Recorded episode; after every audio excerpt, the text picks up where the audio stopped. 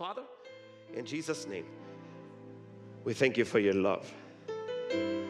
We thank you, Lord God, for that supernatural love that cannot even be explained. It's unnatural and it was unstoppable. And we are grateful for it, Lord God. And now, in the name of Jesus, we ask you, Lord God, to speak. Lord God, as I hide behind the cross, make me the pen of a ready writer. Use these lips of clay to minister to your people, that they might leave this place edified and uplifted by the power of the spoken word. And we thank you for it in Jesus' name. And the church said, Amen. And amen. Hallelujah. Now, very quickly, hallelujah. Last week we began to talk about the comforter. Uh, we, we talked about how he is a helper. We talked about how that word comforter is used describing the Holy Ghost. Uh, in four out of the scriptures that we read, four times we found it. And in the Greek, it means allos parakletes. And allos parakletes, allos meaning another of the same kind, parakletes meaning one who comes alongside to help. Jesus said, It is expedient for you that I go because if I go, I can send the comforter. And he will not just be with you, but he will be in you. And that is so powerful, amen. And so we begin to talk about him as a helper. One of the things that we used as an illustration last week, I'm gonna give it to you very quickly. Eh, I gave an illustration of buying a new comforter set for my bedroom. I don't know if you guys remember that. And uh, uh, I was excited about the fact that we got a new comforter because I got to see it. Cherise bought it, she showed it to me. It was plush, it was thick. I remember having dinner and thinking to myself, I can't wait to go to bed tonight and get up under that comforter and have that thing cover me and keep me snug all night so I can get some good rest, right? And so, to make a long story short, I get up to the bedroom that night to get ready to go to sleep, and the comforter is not on the bed. And I said to myself, Who stole the comforter? And, and, and then my wife looks at me like, uh, duh, that comforter is not for use. It's just for show. It's just for decoration. And I asked the question, I wonder, or I thought to myself, I wonder how many people have a comforter that's not in use? How many people have a comforter that's not in use? I also gave an illustration of an old movie. Uh, I believe one of the main actors is Emma Stone. Uh, they were trying to go back to show us the 1960s, amen, uh, a day where, where, where, racism was just ridiculous. And so they had these they had these, uh, it was in Mississippi, and they had these African American women uh, hired to work in white Americans' homes to help them keep the home. And they were helping them, and then the families were mistreating these women, uh, mistreating them verbally, mistreating them uh, physically. Amen? And uh, all they were doing was helping them keep the house. And so, one of the other questions that we raised last week is have you been mistreating the help assigned to you to keep your house? Because your body, your house, is the temple of the Holy Ghost. And that Holy Ghost has been assigned to you to help you keep the house. But sometimes what we allow come out of our mouth, some of our actions, is a mistreatment to the one who's living on the inside of us, helping us keep our house. Are you hearing what I'm saying in this place? One of the questions that we raised last week that I that when I did raise it, I remember some of you looking at me like a deer in headlights. Was simply this question: Does God have a soul? Does God have a soul? You remember that? Because this is where I want to take off. Does God have a soul? And some, some of the scholars looked at me very quickly and said, uh, God is a spirit. I'm like, I know that God is a spirit, but let me ask you a question. What constitutes a soul? What constitutes a soul? And we talked about how a personality constitutes a soul. We talked about that a soul is comprised of three things. Remember? A, a mind, a will, and emotions. So we had to ask the question Does God have a mind? Does God have a will? And does God have emotions? Amen, somebody. And one of the things that we talked about, because we did get a little bit deep, just a little bit deep, is that if God is a spirit, is it possible that he might have some kind of part of him that is soulish? Because if he has thoughts, then we have to assume he has some kind of mind. Amen? And we know he has a will. I don't think we have to debate that too long. We know he has a will and we know he has emotions. The Bible says he's a jealous God. The Bible says he's angry with the wicked every day. Are you hearing what I'm saying in here? And then I read for you about four verses. I'm not going to do it today, but last week I read four verses where God Himself uses the term my soul. And He says, My soul will have no delight in you. Uh, you remember when we read those verses? Amen. So watch this. Whether God has a literal soul or whether He has what we refer to as an anthropomorphic term. An anthropomorphic term is something we uh, something that is used to help finite people understand something that's beyond our comprehension. And so let me give you an example. An anthropomorphic term is, is something like when you hear, and the hand of the Lord came upon Samson. Are we talking about a literal hand? A literal hand would suggest that God has a body, but God is a spirit, right? So it's not necessarily talking about a literal hand, it's talking about God's authority, his power, and his action coming upon this man.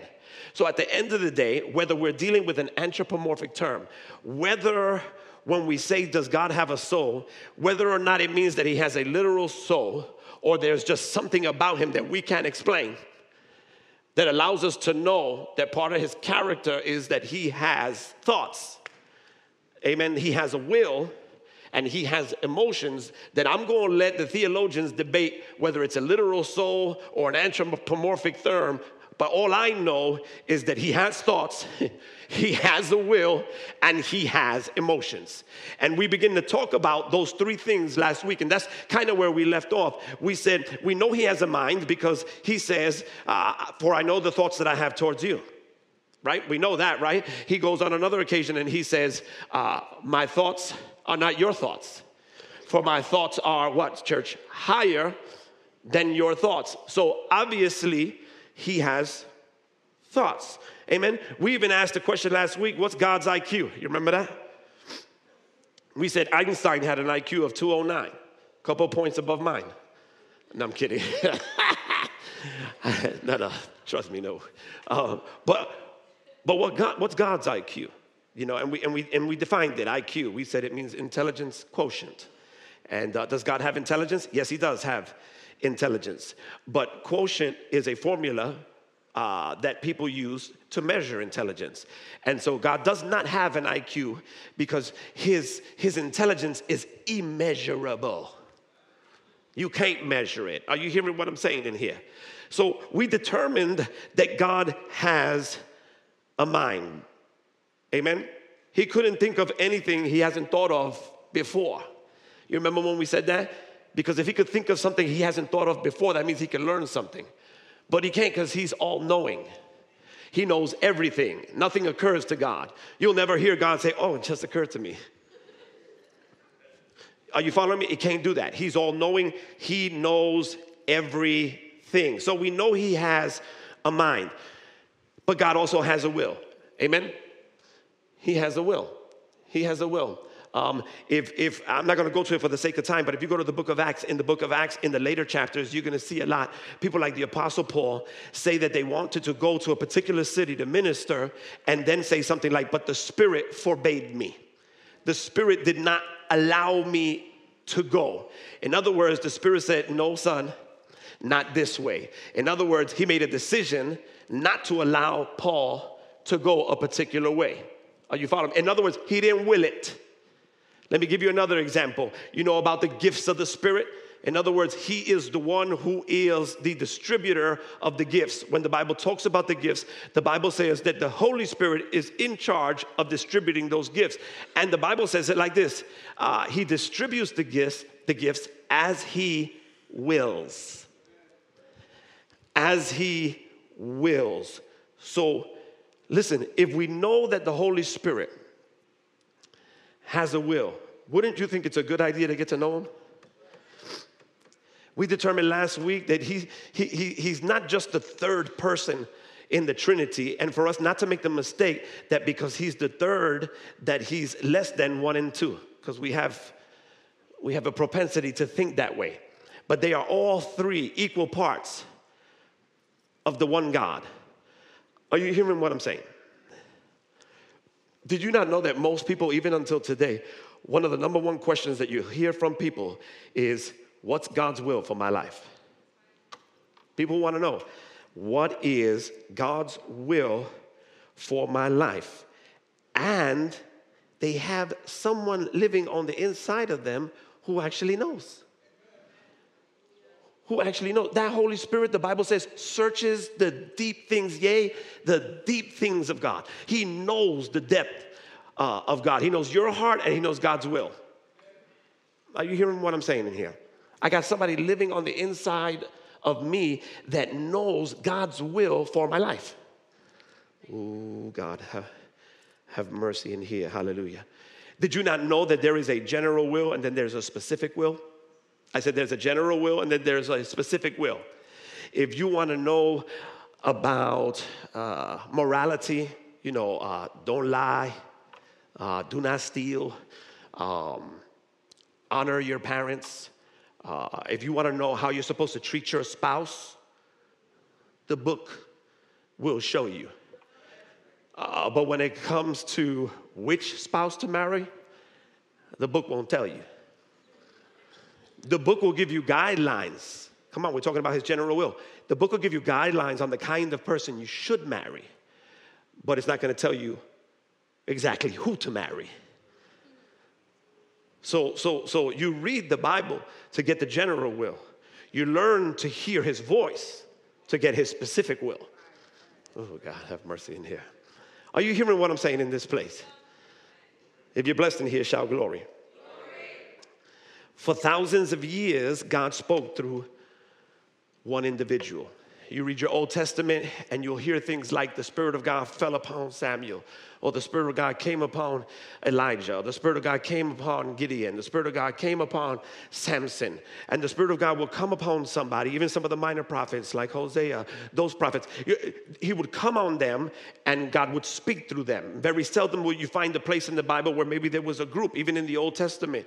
Uh, there's, a, there's a story where King Saul and a group of, of people were actually prophesying. Are you hearing what I'm saying?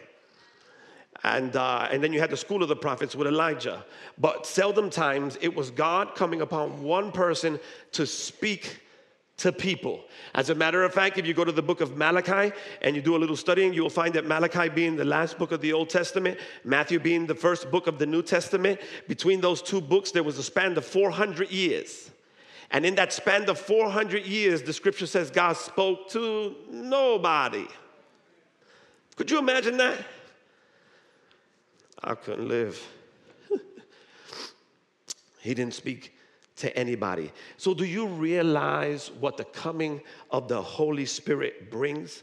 When Peter got up on the day of Pentecost and he says, Listen, what you're seeing right now is that which was spoken of by the prophet Joel, who in the last days God was going to pour out his spirit on all flesh and that your sons and your daughters shall prophesy. Are you hearing that? He went as far as saying, Hallelujah, that your old men will, will have dreams and your young men will see visions. I'm still seeing visions, by the way. Just throw that out there. But are you hearing what I'm saying? He says, I'll put uh, signs in heaven and I'll put signs in the earth. Hallelujah. And, and, and, he, and Peter got up and said, This is what that brings. In other words, I'm going to make it in the last day so that anyone who calls on me can hear me. I'm going to make it when I tear the veil in the temple, I'm going to give access to whoever believes in me. And you're not going to need necessarily somebody to hear from God to talk to you, but God will talk to you for yourself. Anybody in here got a personal relationship with God? Hallelujah. So if you have a personal relationship with God, stop asking somebody else to hear from God for you. Oh, God, help me in here. Yeah, yeah, because some of us do that. Some of us do that. It, it's, it's almost like me asking somebody to go to my wife uh, and ask, uh, you know, do me a favor, ask my wife uh, how she wants me to treat her for the next 10 years. Or, or, or, can you do me a favor? Can you go to my wife and ask her how many kids she, she, she wants me to give her? No. Yeah. You don't do that. But yet you got so many people that'll come up to a man of God, a woman of God, and be like, uh, can, you, can you go to God on my behalf and find out what his will is for my life? And God, in essence, is saying, I got an answer for that. You come meet me. Come talk to me, and I will, I will let you know. Are you hearing what I'm saying? Hallelujah. Jesus. Now, don't get me wrong, I'm not against counsel. Counsel is good, but let me help you understand that very quickly. I can hear God with you, but I can't hear God for you. Ooh, I, said, I said, I can hear God with you, but I cannot hear God for you. Are you hearing this preacher? The prophet will come and confirm something that God has already been speaking to you about. But if you ain't spending time with God and He ain't speaking to you about nothing, don't expect for me to have a private conversation with Him and Him give me the lowdown on you. I can hear Him with you, I cannot hear Him for you. If you're blessed in here, shout glory. glory. He has a will, He has emotions. God has emotions. When the Bible in Galatians 5 and 22 talks about the fruits of the Spirit, how many of you know Galatians 5:22? Write it down. That's homework. You read that. Okay, I can't go to it right now because I got a lot. I want to give you real quickly. So uh, Galatians 5:22 gives you nine fruits of the Spirit. Nine fruits of the Spirit. You know some of them. I'll name some of them off the top of my head: love, joy, uh, peace, amen, patience, long suffering, gentleness, self control, amen. Those are some of the fruits of the Holy Spirit. One of them being joy. You know what joy is? in emotion. Your Holy Spirit has emotions. Amen, somebody. Joy is one of them. Let me give you another one very quickly. Put Ephesians 4 and 30 up on the screen. Ephesians 4 and 30. You guys doing all right?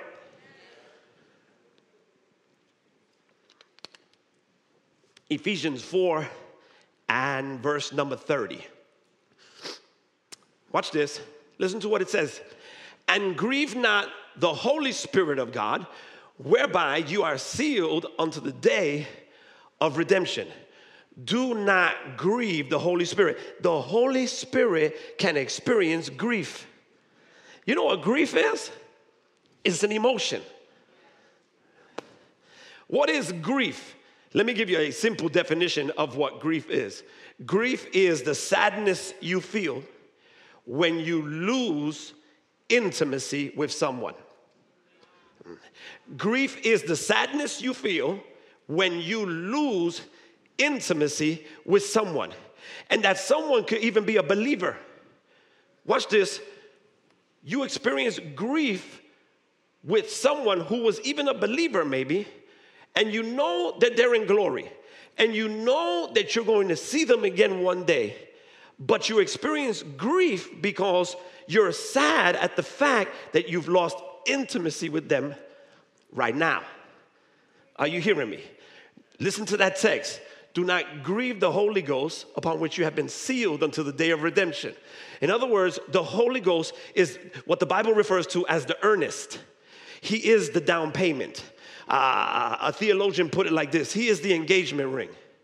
The engagement ring is what seals you until the day of the wedding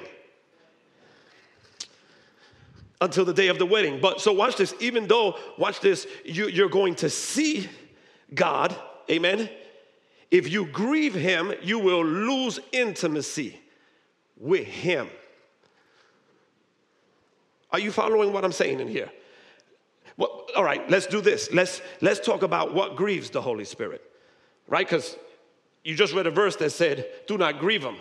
That makes me want to know what it is exactly that grieves them. So let's look at the context. Show me that same chapter, but verse 25. Ephesians 4 and verse number 25. You guys doing all right? It's Wednesday night. We're going to study a little bit. All right, watch this. These are the things that grieve the Holy Spirit. Wherefore, putting away lying, lying grieves the Holy Ghost. Speak every man truth with his neighbor, for we are members of one another. Ephesians 4 is about the treatment of the body of Christ concerning one another. Amen? That's the context. Next verse. Be ye angry and sin not. Let me just generalize it real quick. Sin grieves the Holy Spirit. Sin grieves the Holy Spirit. Watch this. Let not the sun go down on your wrath. You know what God is saying there? You got 24 hours to let it go. So, all you married couples, let me say that one more time. You got 24 hours to let it go.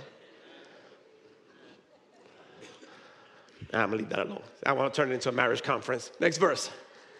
Watch, watch. Neither, neither give place to the devil. Give me the next verse. Let him that stole steal no more. Stealing grieves the Holy Spirit, but rather let him labor, working with his hands the thing which is good, that he may have something to give to him that needeth. So, watch this not giving grieves. Oh, God.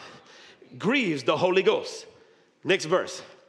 Let no corrupt communication come out of your mouth.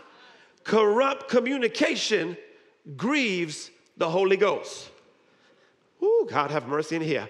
But that which is good to the use of edifying, that it may minister grace unto the hearers. Give me the next verse.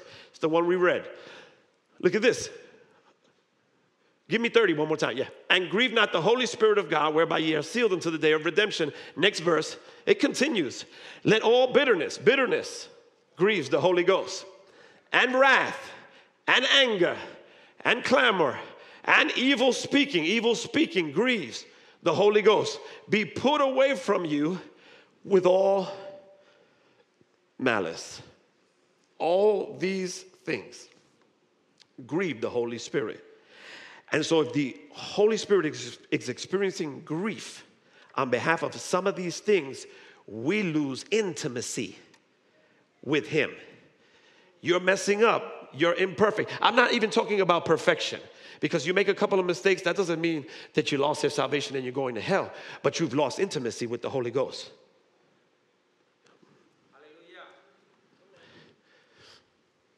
Amen, somebody. And you don't want to lose intimacy with Him because He's your helper. He's the one that's leading you into all truth. He's the one that comforts you. He's the one that shows you things to come. Are you hearing what I'm saying? Ah, God have mercy in here. Thank you, Jesus. Let me give you something else that grieves the Holy Ghost. Let me give you an example. We talked about bitterness a little bit. Ah, I wish I had time to get into this story right here. You know what I'm going to do? I'm going to I'm going to paraphrase the story for you. I'm going to summarize it for you, and then I'm going to challenge you to read it on your own time. Acts chapter 8. Acts chapter 8 is talking about an individual whose name is Philip. Philip was not one of the apostles. Philip was probably what many uh, uh, scholars refer to as a deacon. Are you hearing what I'm saying? Philip goes to a place called Samaria. To make a long story short, he preaches the word in Samaria. The Bible says that the people of Samaria received the word of God. Not only do they receive the word of God, the Bible says that they believe. Not only do they believe the word of God, the Bible goes on to say, you need to check this for yourself because it's very important. The Bible goes on to say that they were baptized in the name of Jesus. So, watch this. They're in Samaria. Philip is being used of God to do all kinds of miracles people with the palsy, people who were lame, people who were uh, full of unclean spirits. The spirits were being cast out, people were getting healed and delivered. Amen. So the people believed, the people were baptized in the name of Jesus, and then they sent for the apostles. And the apostles came, and when the apostles came, the Bible says, to make a long story short, that they laid hands on them and they received the Holy Ghost. Are you in this place? And watch this, to make a long story short, because I'm trying to get to a particular individual, there was a man named Simon. Simon was a sorcerer. The Bible says that when he saw that the power of God was released by the laying on of hands, he said, Let me also have this gift. That whoever I lay my hands on, they will get it too. And let me buy it. He said, I pay for it. Here's the thing about Simon that you have to understand. When you read the story in context, he was also one of the ones who heard Philip preach, and the Bible says he believed. And the Bible says that he was baptized in Jesus' name and he walked with Philip. Oh, you got to read your Bible. And so, and then when the apostles come and they lay hands, he got like super excited. at what he saw. My question is because the Bible does not specify, what did Simon see? What did Simon see? Simon saw something. Now, here's what you have to understand about Simon. The Bible says before his conversion, he was a sorcerer. He was a sorcerer. And if you read the beginning verses of chapter 8 of the book of Acts, the, he had the people deceived into thinking that he was some great God. And he was using sorcery to deceive the people, and the people were convinced that he was a great one. In other words, I don't know exactly what he was using. They weren't just magic tricks, this guy had power. This guy was using the occult, he was using witchcraft to deceive the people, and he had some tricks up, in, up his sleeve, obviously, because the people were convinced that he was some, some great man of God. But this particular fellow saw the power of God working through Philip and ended up not just believing, but getting baptized in Jesus' name. And then he saw something that messed him up. He saw the apostles come lay hands on those people who believed and got baptized, and they were filled with the Holy Ghost. And this man said, I want that. Now, Peter speaks to this man and he kind of reprimands him. And he tells him, Hey, man, your heart's not right because you're making a mistake to assume that you can buy the gift of God. First of all, it's a gift, you can't buy it. To buy the gift of God. And then he tells him, Repent, which really in this text means change your mind. You, you, you got to change the way you're thinking because how many of you know you can be delivered and not free? Ah, God, help me. I said you could be delivered. Some scholars want to argue that he wasn't saved. But when you read the context, the context clearly says that he believed and he was baptized in water. But they want to just assume that to make, to make it fit their doctrine. But I want to submit to you that you can't take away from the context. Are you hearing what I'm saying? And so, anyway, to make a long story short, Peter goes on and tells him something even more interesting. That's really where I wanted to hang my nail. Acts 8:23. Put it on the screen. Acts 8:23. You guys doing all right? I know I just said a whole lot of stuff. Just read chapter 8. Everything I said came right out of there. Watch this. For I perceive that thou art in the gall of bitterness and in the bond of iniquity. And this is another reason that even though the context says he was saved and baptized, that maybe he wasn't saved or maybe he wasn't baptized. But let me help you in here. You could be saved and still be bitter. That's saying nothing in here. You could be saved, and if you're not careful, let bitterness get inside of you. Not only that, watch this, you could be saved and still be struggling. I know I ain't gonna get a lot of amens because we in church. I said you could be saved and still struggling. I'm, I'm put it to you another way. You could be saved and still have a bond of iniquity. Do you even know what iniquity means? Iniquity is not necessarily the sin, the sin is the event. Iniquity could be what's in the heart, it could be in the heart even before you acted out.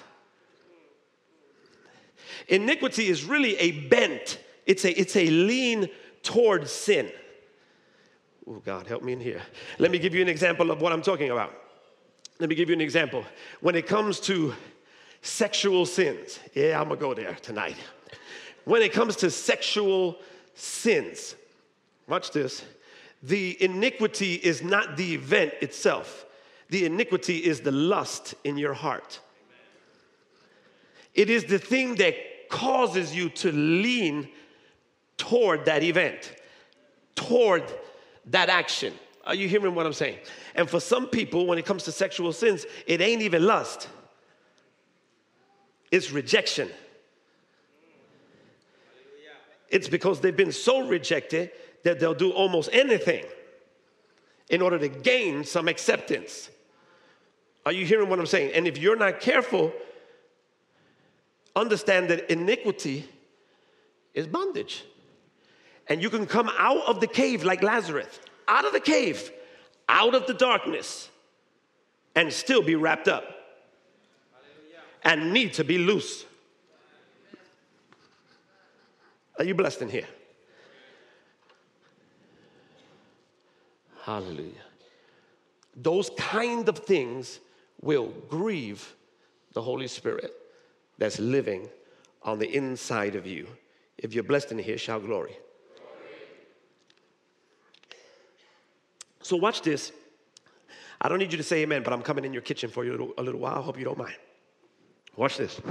If you're confessing to God, I'm sorry I did that, I'm never gonna do it again. And then you find yourself coming back going, I'm sorry I did that, I'm never gonna do it again. And then you find yourself coming back and saying, I'm sorry I did that, I'm never gonna do it again. You're bound by iniquity. But you could get free. God, help me in here. I said, You can get free. Uh, hallelujah. I got one hand clap there. God bless you, sir. Amen. You can get free in Jesus' name. That's why I believe in the power, watch this, of deliverance. And that's why I believe in the power or the infilling of the Holy Spirit. Because sometimes you come out of that cave, but you still, you still have not changed your mind. You come out of Egypt, but Egypt's still inside of you.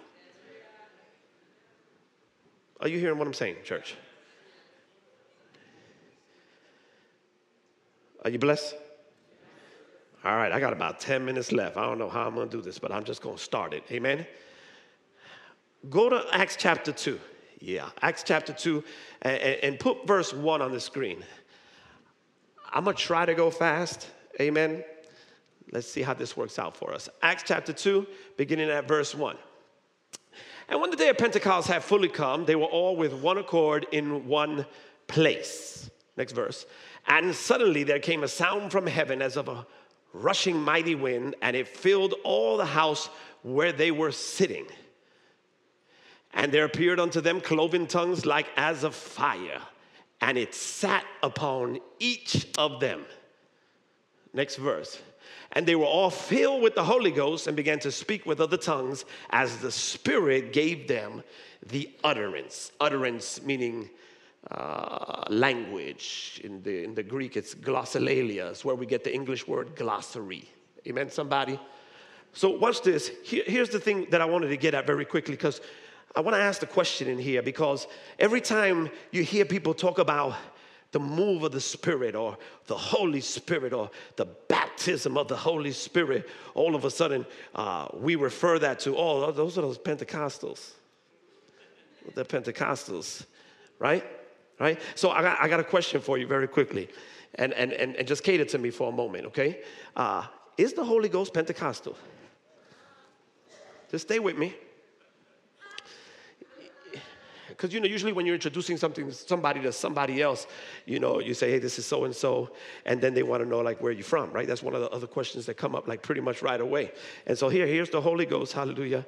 Uh, who is he? Where he's from? Is he uh, is he pentecostal? Now let me submit to you that you're going to find that many have defined pentecostal differently there is a cultural definition to Pentecostal, there is a historical definition uh, to Pentecostal, and there's even a denominational definition to the word Pentecostal. So let me at least try to help you understand. I'm trying to be as practical as possible without going too deep into this.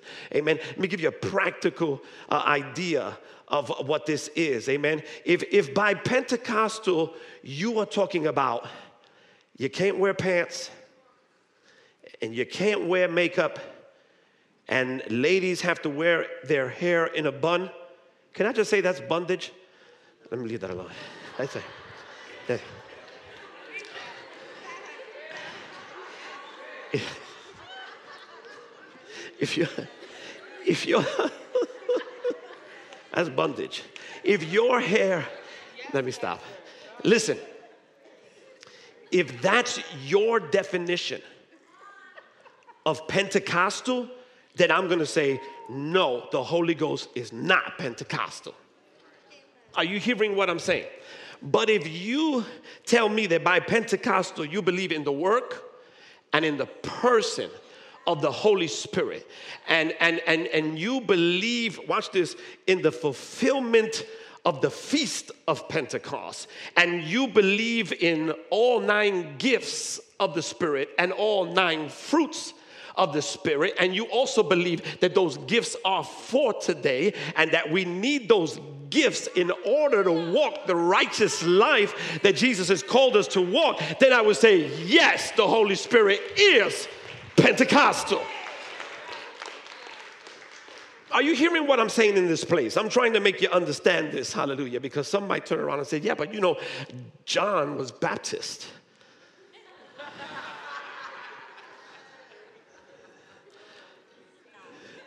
Y'all praying for me? Y'all, y'all need to pray for me because, anyway, the denomination Baptist comes from a heavy emphasis on water baptism. Now, can I submit to you that we here at HPC believe in water baptism, but we are not part of the Baptist denomination. We here at HPC also believe in spirit baptism but we are not necessarily a part of the Pentecostal denomination. This is why when the Lord put it in my heart, we went non denominational because if I had to put a denomination on it, it probably would have been, it probably would have been Baptist-costal. Are you understanding what I'm saying, church?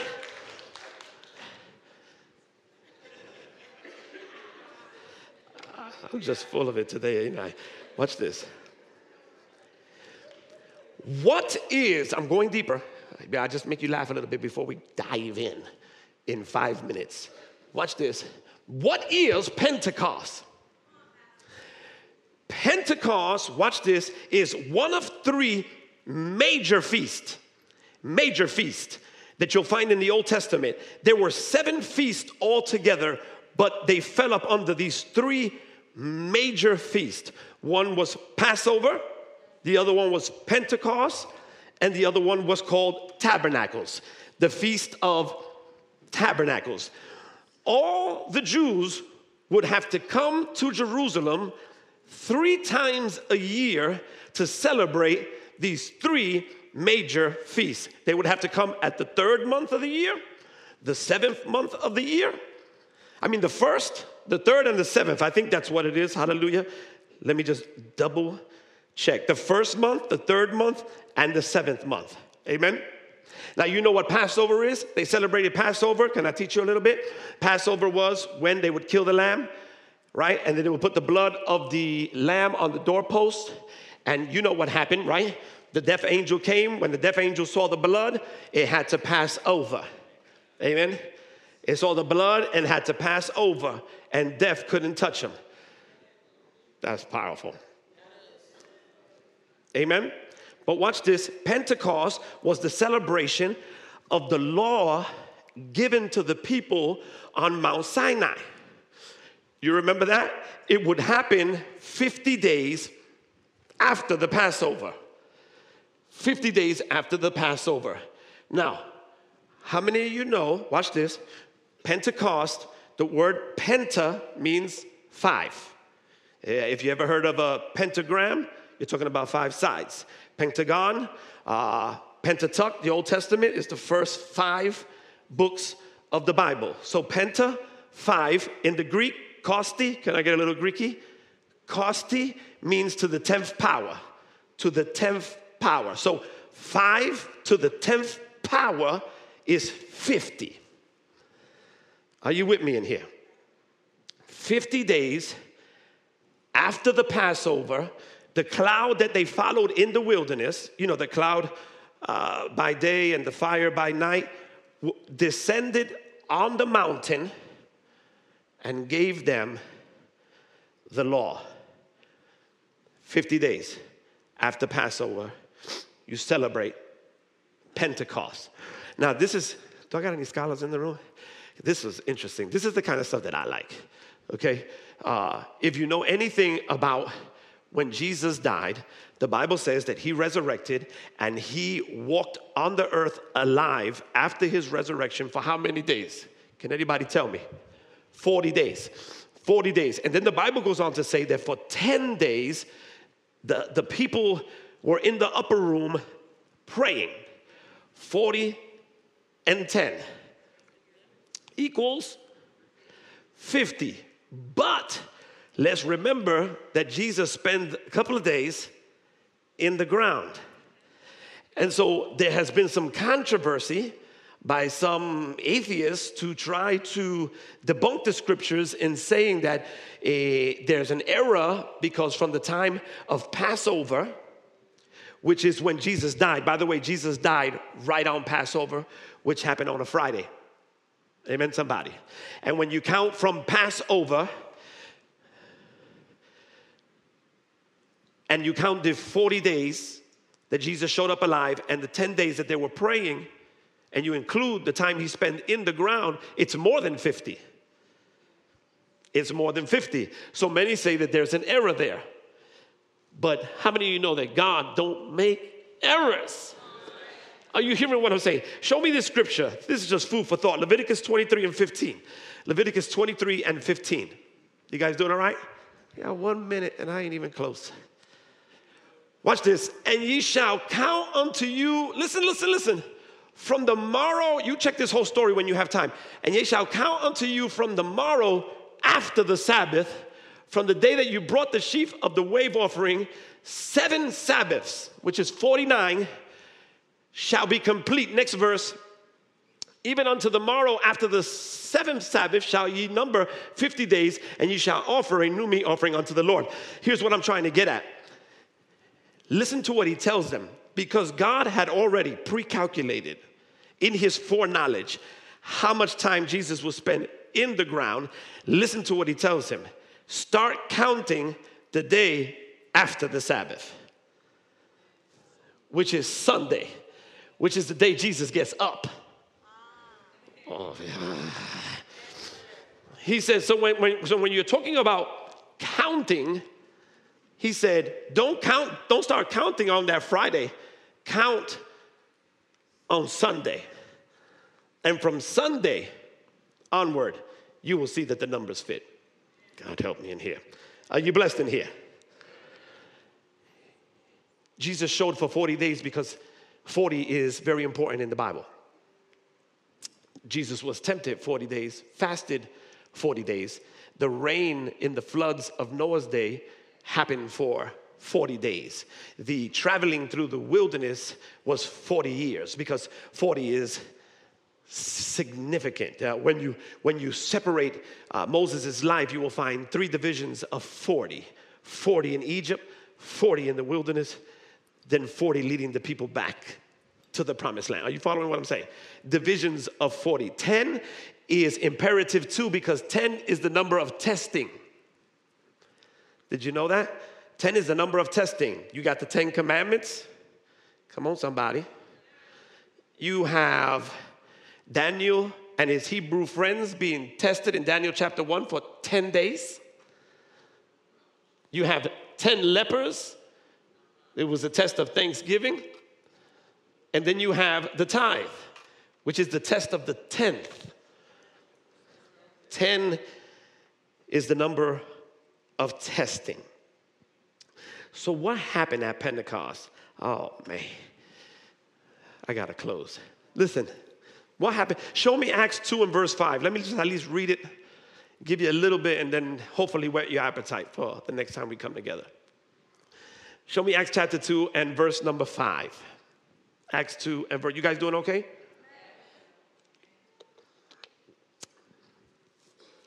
And they were dwelling at Jerusalem Jews, devout men out of every nation under heaven. Could you imagine that? Out of every nation under heaven. Now, when this was noised abroad, in other words, when the people heard the noise, now this could be one of two things. It could be the noise of the sound of the mighty rushing wind, or it could be the noise of the people speaking in tongues. Amen. Now, when this was noised abroad, the multitude came together and were confounded. One translation says confused because that every man heard them speak in his own language. Could you imagine that? Next verse. And they were all amazed and marveled, saying one to another, Behold, are not all these which speak Galileans. In other words, by saying are not these Galileans, these are unlearned men. These men should only know but one language. And they're speaking in several. And how hear we, every man, in our own tongue wherein we were born.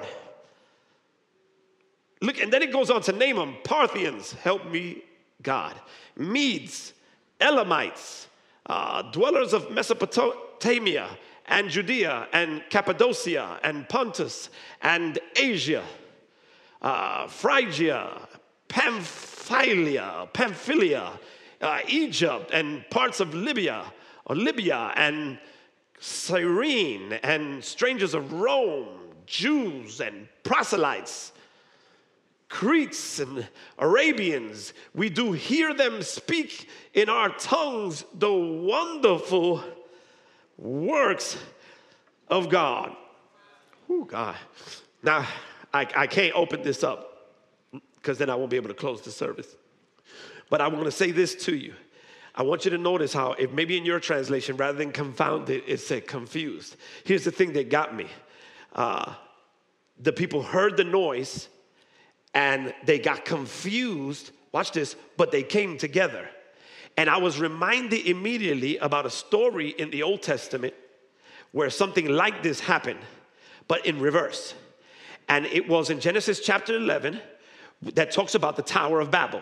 Now, if you remember the story of the Tower of Babel, you had at this point in time everybody speaking one language. Everybody was speaking one language. And so, what happened? God had a purpose for the people. He wanted them to fill the earth. But the people decided, you know, we ain't going nowhere. We're just gonna build a tower. We're gonna build it right high, really high. We're gonna build it all the way up to the heavens. And God said, That's not my will. That's not my will. So, what does God do? God, the Bible says, comes down and confuses their language. And so, watch this they get confused and they separate. But in Acts chapter 2, they hear the different languages, get confused, but come together. In the Old Testament, they hear the different languages and they separate because they don't understand each other. In Acts chapter 2, they hear the different languages, but they get together because they do understand each other. God have mercy in this place. Some theologians will call it, watch this, some theologians will call it the divine, listen, the blessed reversal of the curse of the Tower of Babel. Are you hearing what I'm saying? And, and, and listen, this is another thing you have to understand. It's so powerful about this story. On the day, listen, 50 days after the Passover, the day of Pentecost is when they're celebrating, watch this, when they got the law on that mountain. Amen. On Mount Sinai. When they received the law, you have to understand what happened. The Bible says that there was fire on the mountain. Not only was there fire on the mountain, there was a, a, great noise. So there was a great noise and there was fire. And if that wasn't enough, watch this 3,000 people died in Exodus. And God wrote the law on tablets. But on the day of Pentecost, in other words, in the New Testament, when the fulfillment of, death, of Pentecost came, watch this. The Bible says that there was a great noise as of a mighty rushing wind. Not only noise, fire. And 3,000 people didn't die, 3,000 people got saved on that day, and God wrote the law, watch this, on tablets of flesh. God, help me in here. Are you blessed in here? Do you see how it's changed?